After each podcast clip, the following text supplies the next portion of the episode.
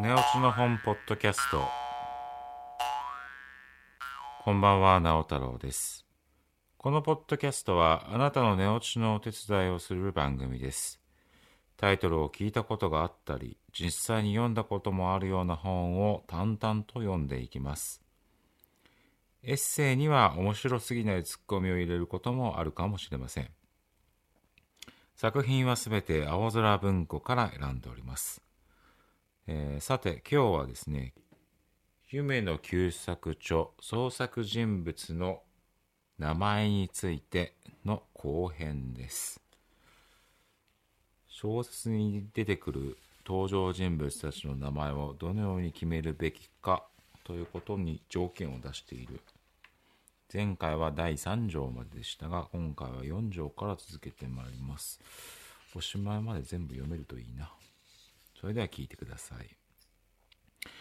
第4の条件は実在の名前。例えば電話帳などに多く出てくる名前をなるだけ使いたくないことである。前にも述べた通り、実在しない突飛な名前を使うと、読者の記憶は残りがたい代わりに、間違えました。残りやすい代わりに、この前編の迫真性を極度に薄める恐れが非常に大きい。馬に琴と書いて馬金などは石亀や地団だだのネズミ川義次郎なんていうのを平気で使っているが今頃使ったら物笑いのほどであろう。しかし一方に実在の名前をなるだけ使おうとすると困る問題が一つ出てくる。これも前日の通り探偵小説では善人と悪人とをはっきり区別しなければならない場合が非常に多いのだから、善人の場合は差し支えないが、悪人の名前にうっかり実在の名前を使うと意外な結果を招きやすい。これは架空の話だから、お差し合いの方にはまっぴりごめんくださいであるが、田中という人物が推起すべき悪党であったり、林という人が林という美人が自動車に引き潰されたり、中村という先生がやつ切りにされたりしたら、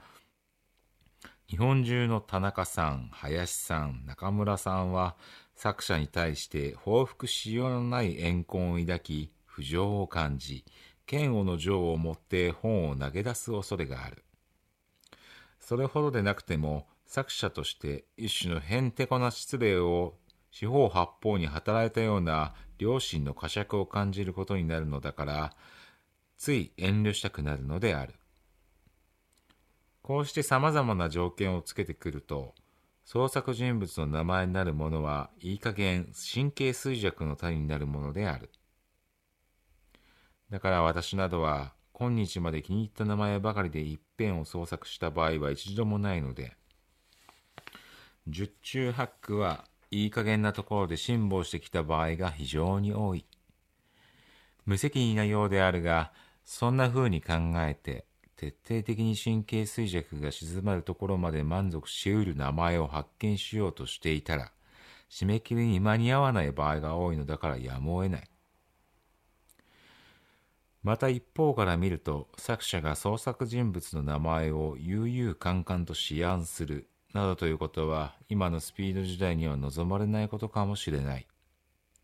作者の道楽かもしくはお庭の石をあっちこっちと動かしては眺めると同じ格の一種の隠居仕事かもしれないと思われる。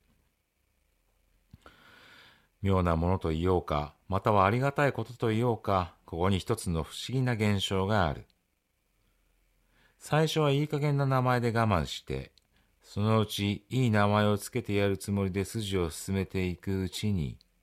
その名前とその人物がいつの間にかしっくりきて、到底切り離すことができなくなる場合が非常に多い。最初は不似合いに思っている名前でも、原稿紙の14枚15枚も書いていくうちに、その名前を書いただけで、その人物の顔形から背丈、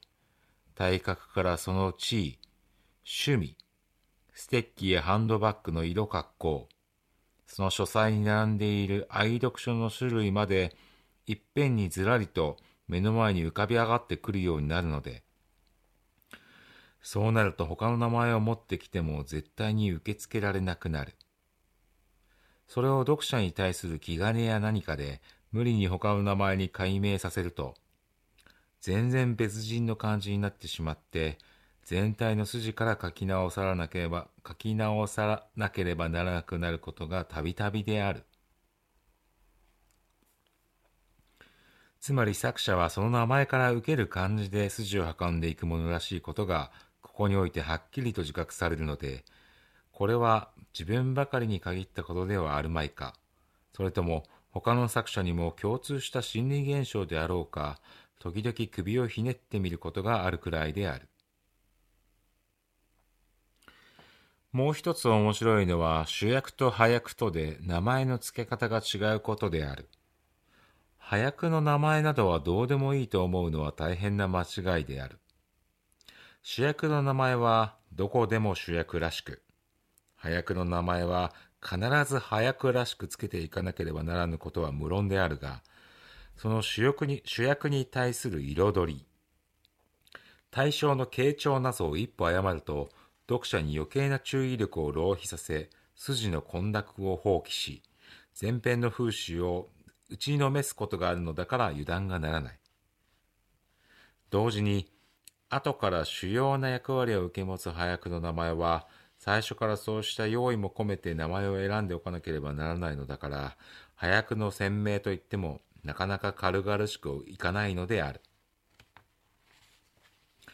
おかしいのは赤ちゃんの名前をやはり赤ちゃんらしく可愛くしておかなければならないので、そいつが大きくなって悪党になったりするときに非常に困ることがある。さらにもう一つ厄介なことに、作者がそういった感情を持って鮮明をしても、読者の方でそうしないそうしない場合を考慮しなければならないという問題であるが、しかしこれはちょっと見当がつかないから困る。私などに言わせると、栗島澄子という名前は中年のインテリ夫人の名前がするし、江川蘭子はすれっからしの勇敢令状らしい感じがするのであるが、しかし万人が万人そう感ずるかどうかは疑問である。全く並行するのは西洋人の名前である。外国人の名前の特徴なんか外国語のできない私にとっては全然わからないし、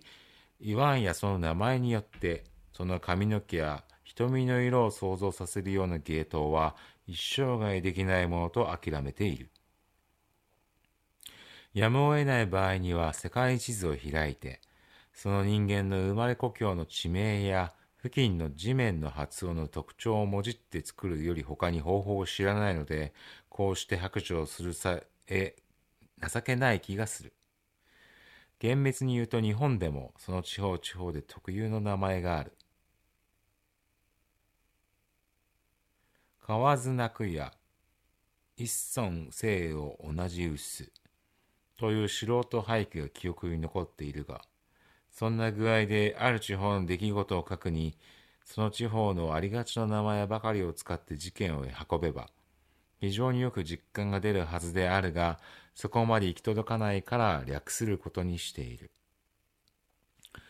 いずれにしても創作人物の名前が神経衰弱の種になるのは私一人ではないらしい。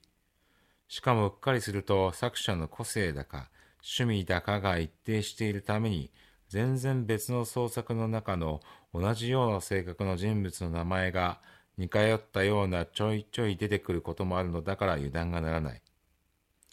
しかし、また一方にそうした傾向を利用した作者の趣味とぴったりした人物を中心にして、いろいろな物語を書いていくのは確かに賢明な方法である。ホームス、ルパン、ミッキーマウス、ノラクロなんとかといったような名前は、要するに創作人物の名前の持つ魅力を100%に利用したもので、そんな出しの利く名前を発見した人の喜びは考えるさえ嬉しくてならない。まだまだ創作人物の名前については重要なことをたくさんに書き残しているようであるが、さてこうして書き始めてみると、なかなか重大な問題らしく、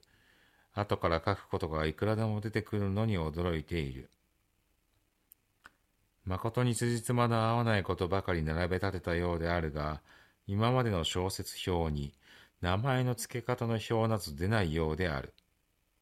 しかも考えようによっては、創作人物の名前の付け方というものは、確かに一つの立派な芸術のように思われるから、ちょっとその口開きまでにこんな愚文愚問を発表してみた。